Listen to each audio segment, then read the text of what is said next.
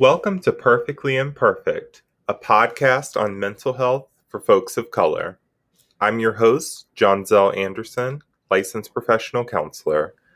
I'm the owner of Panoramic Counseling, where I specialize in treating teens and young adults in Richmond, Virginia, and throughout the Commonwealth of Virginia through online counseling.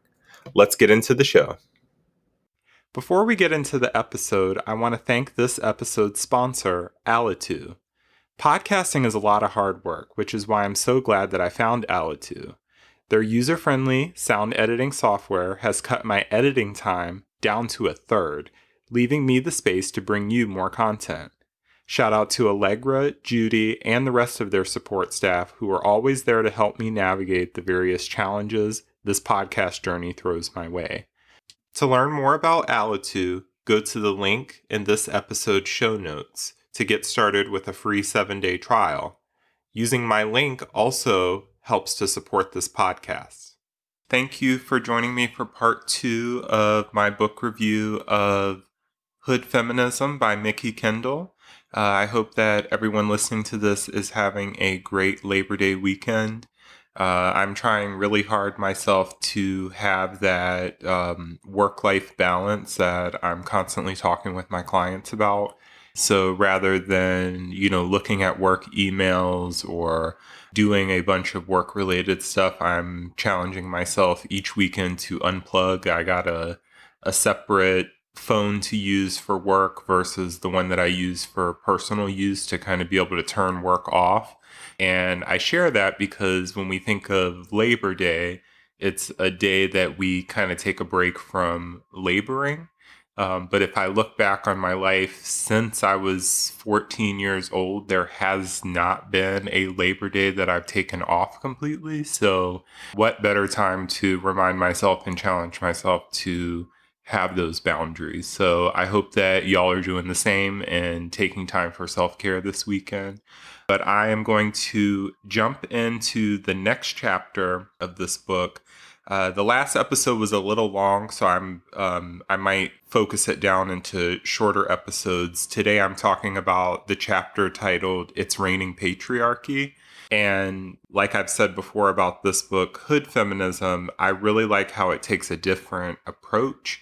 And when you hear the chapter title, you would think, oh, I kind of know what this is going to be about, but it definitely was surprising to read.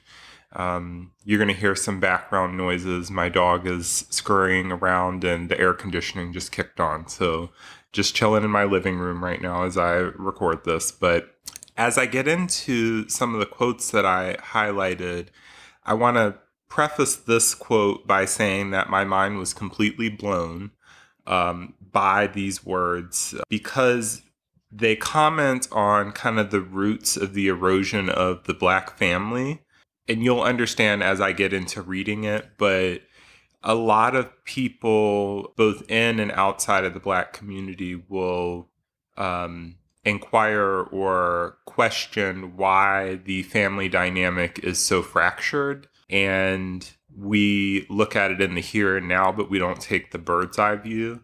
And if you've listened along to this podcast, you've heard several instances where a lot of this is systemic and it's based in the institution of slavery where families were systematically torn apart for generations. So I'm going to get into this quote and kind of let it speak for itself. The toxic elements of black and brown cultures of hypermasculinity are born in part out of the impact of low wages, where the option of a woman not needing to supplement the household income was never on the table, where the only response available to overly aggressive law enforcement was protest, but protest rooted in an expectation of potentially lethal consequences.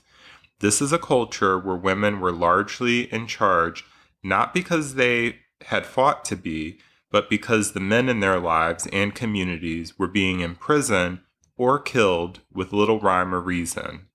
The consequences of white supremacy inside communities of color have been exceptionally harsh, especially since the war on drugs began.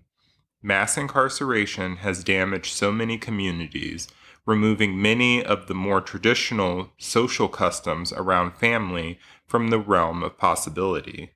For the men who were left, being respected often centered on what was happening inside their homes because there was no chance of it outside. Too often, the role of crime in low income communities is rendered as laziness or a refusal to take care of a family or otherwise situated in narratives that ignore how much of masculine identity centers on being a provider and a protector. It's difficult to do either when you can't get a job, and yet the pitfalls of resorting to vice are increasingly obvious. If you're absent from your family and community for years because of incarceration, then when you do return, you are unlikely to have the skills needed for any kind of healthy progressive relationship. You are even less likely to be able to get a job that lets you support yourself, much less a family. With the removal of so many from the community to serve jail sentences that span decades instead of months, families had to restructure themselves.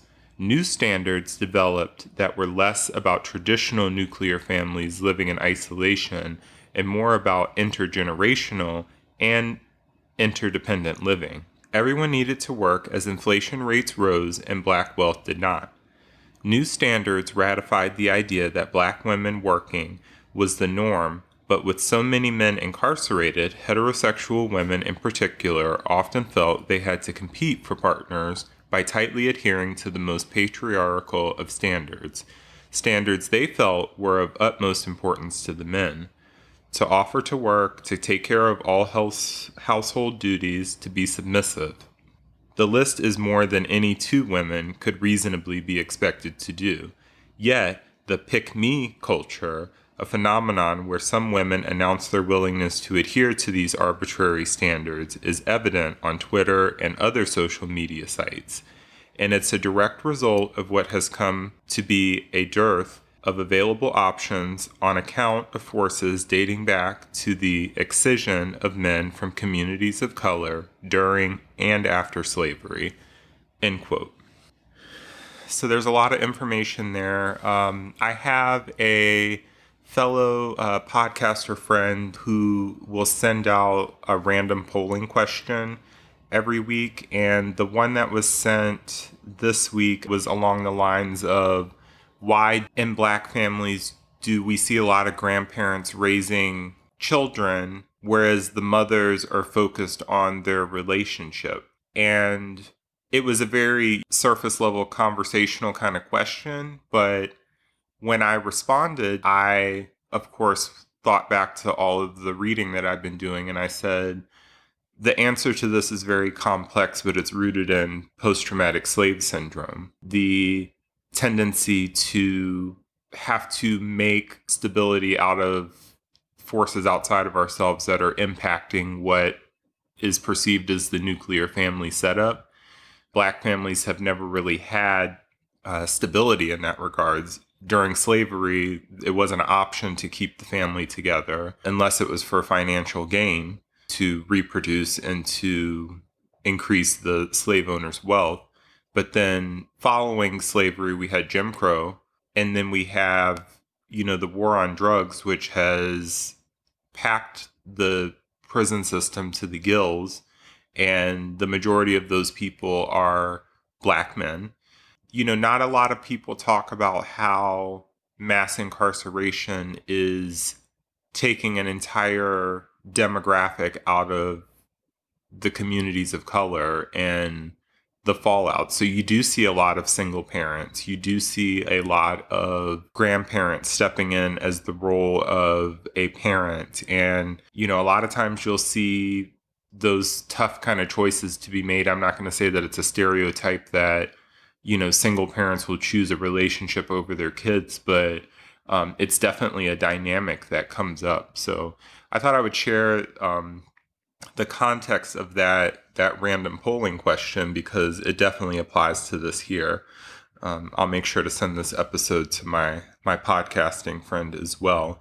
But moving on, the topic of the the chapter is on patriarchy. However, the author does a really great job at tying that vague topic back to some other more specific points that were made earlier in the book. So the first of those is um, there was some intersectionality regarding gun control and patriarchy. And if you want to learn more about intersectionality and gun control, go to episode one of this series.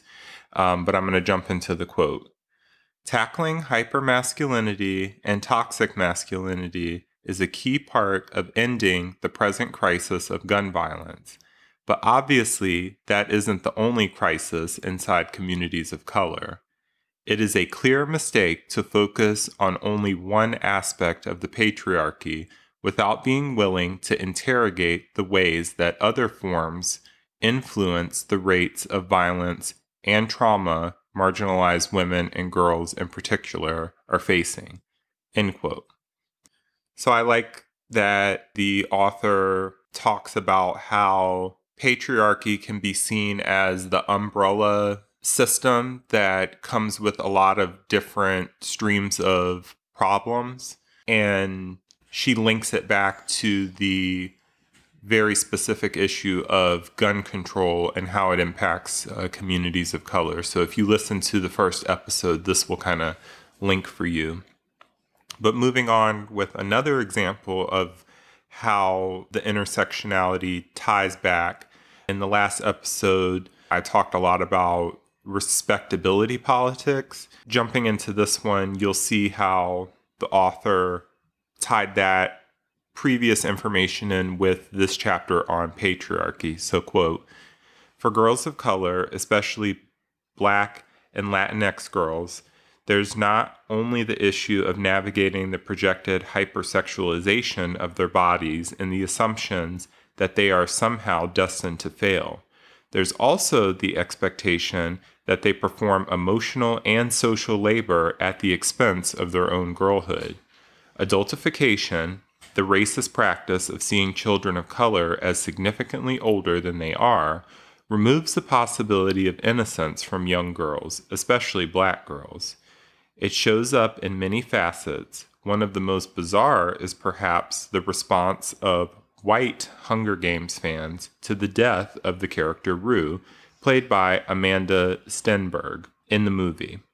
Instead of the deep grief that fans reported feeling while reading the book, seeing Rue on screen as a visibly black girl had many commenting that they felt nothing, or that her death was less meaningful to them because Rue was being played by a black girl.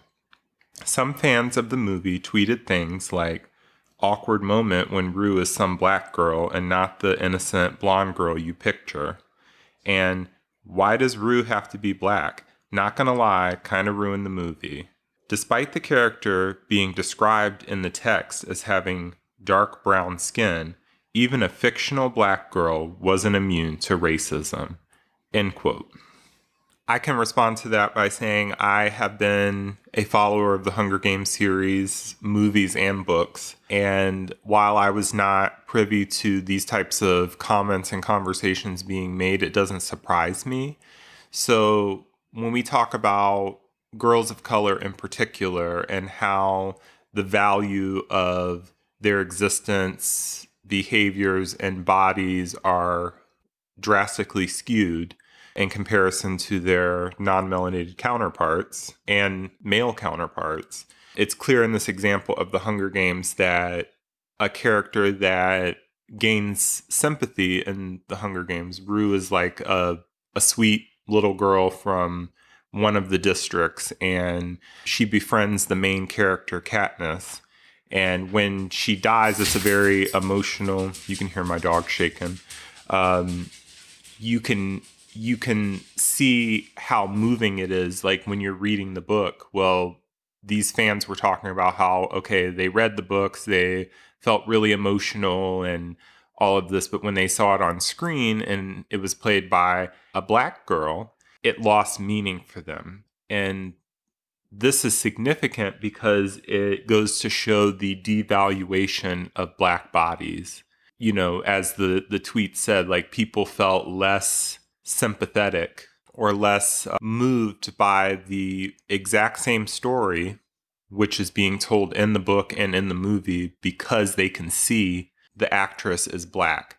But also, if they were reading the book closely enough, they would have seen that Rue is definitely black because it says so in the book. But that's neither here nor there. People really do feel this way. And you can look side by side at a tragedy happening to a black person versus the same tragedy happening to a white person in an area of affluence, and the reaction is very different. So, this intersectionality of uh, socioeconomics, race, gender, all of this stuff is really intertwined. So, when I share about these things or when people talk about these often neglected aspects of feminism, as this book, Hood Feminism, is targeted at because it's trying to fill in the gaps of things that aren't being spoken about. It definitely goes deep. So while we may be talking about racism, it always it it branches out into social class and the community that someone lives in. So it gets very complex. But between that and the last one about gun control, I just wanted to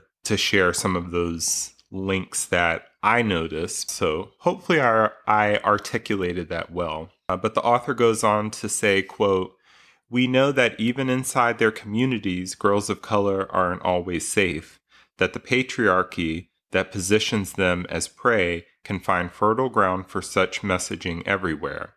And then those girls face having their trauma ignored or minimized while the systems that are supposed to protect them sacrifice their safety for respectability. See any conversation about how a girl is ruining someone's life by reporting that they have sexually harassed or assaulted her sports star, cop, celebrity, or teacher, it doesn't really matter who the perpetrator is. As long as he's preying on girls who society sees as unworthy of protection, there's minimal discussion of the harm he's done to her, and the focus is on protecting his potential, his future, while hers is ignored. End quote. And that continues on with the many double standards that we're finding in these issues and conversations. When people do seek justice, whose problems are valued as more important? And there's clear discrepancies there. So I'll leave that where it is. The next part that I'm going to share, and hopefully you're staying with me, a lot of different issues have kind of been brought up throughout Mikki Kendall's book, Hood Feminism. I'm going to bring back to mind the theme of respectability politics, which is basically you have to appeal to mainstream society's idea of what is considered respectable and moral in order to matter. And often we can hear my dog clacking across the floor here. Um, some ambiance for you, but um, with the respectability politics and things like that, the author goes into the topic of code switching, which there I've done a previous episode on this podcast in season one if you want to go back and check that out. But I'm going to get into this quote and you'll kind of see why this is relevant to the, the patriarchy uh, theme. So, quote, girls in the hood must learn to present only the fraction of themselves deemed accessible while also working twice as hard to get half as far in life. Media depictions of code switching tend to center on external changes such as altering your speech and changing your hairstyle, makeup, and body language. But the reality is that code switching goes much deeper than that. Girls in the hood have to navigate stressors, bury traumas, and still carve out the space to be human. Their efforts to do so are often pathologized as ghetto or silly by people who are more concerned with respectability than anything else, even if they claim to want to help marginalized girls. When the girls who aren't middle class get colorful hairstyles, seek the pretty consumer goods that are on display, or act in ways that are even the slightest bit outside of proper, they can find themselves on the wrong end of the systems they are still learning to navigate. End quote. And so I'll respond to that by just saying uh, code switching is usually subconscious and it's a way for a marginalized person to adapt or to function in a society that deems them as less than. That's why you'll see people changing their speech or how they dress or how they wear their, wear their hair because it all goes back to the respectability politics of, well, how am I going to be perceived? We're already at a disadvantage if we're a person of color, or you're already at a disadvantage if you're a female. God forbid you happen to be a woman and a person of color, or add in more intersectionality of being a woman of color and a member of the LGBTQ community, you already have all of those things working against you as far as mainstream respectability is concerned. And so, oftentimes, the way to survive and to access the resources needed, um, such as employment, you know, opportunities, networking, and basic necessities, you have to code switch in order to survive. And so I like that that issue was brought up here. And so I'm going to conclude with special considerations that uh, Mikki Kendall gave to LGBTQ people and how that relates to the patriarchy, but also just some of these themes that um, I've been talking about here. So, quote, uh, my focus on girls is not to the exclusion of LGBTQIA youth who are no more insulated from the harm that comes from toxic masculinity. On the contrary, it greatly contributes to their heightened risk factors and positions LGBTQIA youth on the outskirts of the cisgender heteronormative communities they often inhabit. Literally and figuratively, toxic masculinity is killing them. Entitlement, intolerance, homophobia, misogyny, aggression, and sexual violence inside and outside marginalized communities are the antisocial behaviors that patriarchal systems create. There can be no doubt that patriarchal systems have oppressed, terrorized, and abused everyone. As part of working toward a society that will be beneficial for all, marginalized communities need to do more internal work to address these behaviors and work together to undo the harm that has been done. But toxic masculinity isn't just a problem in low income communities, which are no more homophobic or intolerant or sexually violent than communities with higher socioeconomic standing. There's not a clearly marked boundary between safe and unsafe that can be drawn along color or class lines. We can't sacrifice the futures of girls and femmes to preserve the futures of young toxic men or the institutions that made them possible. Nor can we pretend that feminism is fracturing our communities. It's the patriarchy. It's always the patriarchy. But the patriarchy has more heads than the Hydra and must be tackled from all sides. End quote to kind of wrap up here, I'll I want to comment on a couple of things. In that last quote, uh, it was basically talking about the antisocial behavior. As a therapist, it drives me crazy when people misuse the term antisocial. So in this context here, the author is using it correctly in referring to those behaviors like entitlement, intolerance, homophobia, misogyny, aggression as antisocial behaviors antisocial from a clinical perspective means without regard for the greater good of society or others. It does not mean you don't like talking to people. It's very misused, the term antisocial in mainstream media all the time. And unfortunately, that's what people think of. But when we're talking about antisocial in this context, it really means without regard for the well-being of others. And so I just wanted to to comment on that. But also this last quote kind of goes into how people will often blame feminism or the women that step forward to report abuses by toxic men who are lifted up and empowered by the patriarchy. People will talk about how a woman reporting something that a sports star or a coach or someone who's seen as a prominent figure, they'll say that she is out to ruin that person's career.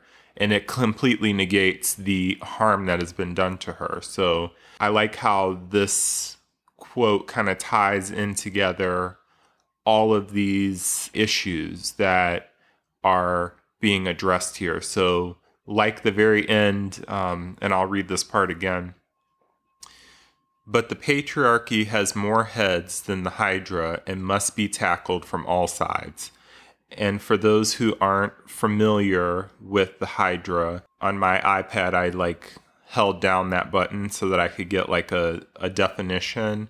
The Hydra is a many headed snake whose heads grew again as they were cut off. I like that metaphor because it helps me to conceptualize and to get like an image of this overall topic, right? Like here I am, a black man uh, discussing feminism from the perspective of a black woman. But even as I, you know, read this book, take highlights, take notes, and share pieces of it with you through this podcast, I can see the overlapping and the confusion, right? And just because something doesn't articulate smoothly or it's not easy to grasp doesn't mean that it's something that isn't worthwhile. A lot of people will avoid going into something that they can't smoothly navigate. And that's not what I'm trying to do here. So, that metaphor of a multiple headed snake that it keeps growing back when you when you tackle one of them or chop one of them off it really is a great picture because even as i shared notes from this one chapter it really had a bunch of different angles like socioeconomics and race and gender and respectability politics and the values of human life, uh, mass incarceration. Like it, it's very intricate and nuanced. So I'm going to kind of conclude on that that metaphor of the the multiple headed snake. So thank you for listening today and uh, be sure to check back. I'll continue talking about this book in the next few episodes. If you enjoyed this episode, you can support this podcast by buying me a coffee. The link is in this episode's show notes. Thanks in advance.